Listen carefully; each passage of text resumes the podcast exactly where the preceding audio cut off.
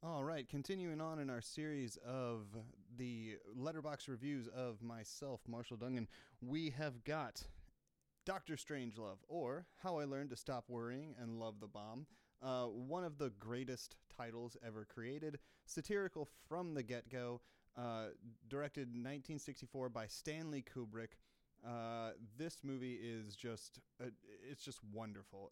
It is the kind of movie that gets a lot of hype before people see it, and they think that it is not going to live up to that hype. And then once you begin watching it, you realize that, yes, indeed, it is going to live up to the hype that people have said about it. It is satirical. It is sharp. It is just so witty. You have Peter Sellers playing a more subdued role than you would see in his Clouseau films. But all the same, the movie was just so off the rails in so many great ways.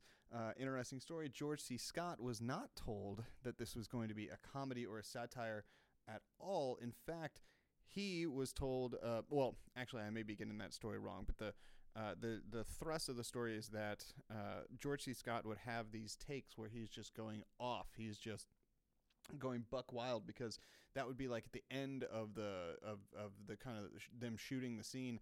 As you know, Stanley Kubrick would shoot dozens of takes of something.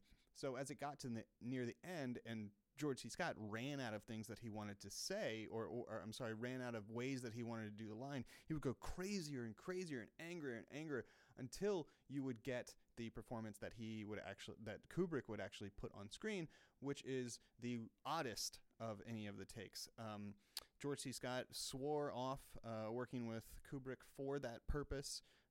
He was not pleased with his characterization in the film, but you got to admit, it is just a great choice and a great move by Kubrick, who really is a master of the craft. And that is all I got to say about Dr. Strangelove. 4 stars out of 5. It's good. It's great even, but it's not my great. So 4 out of 5.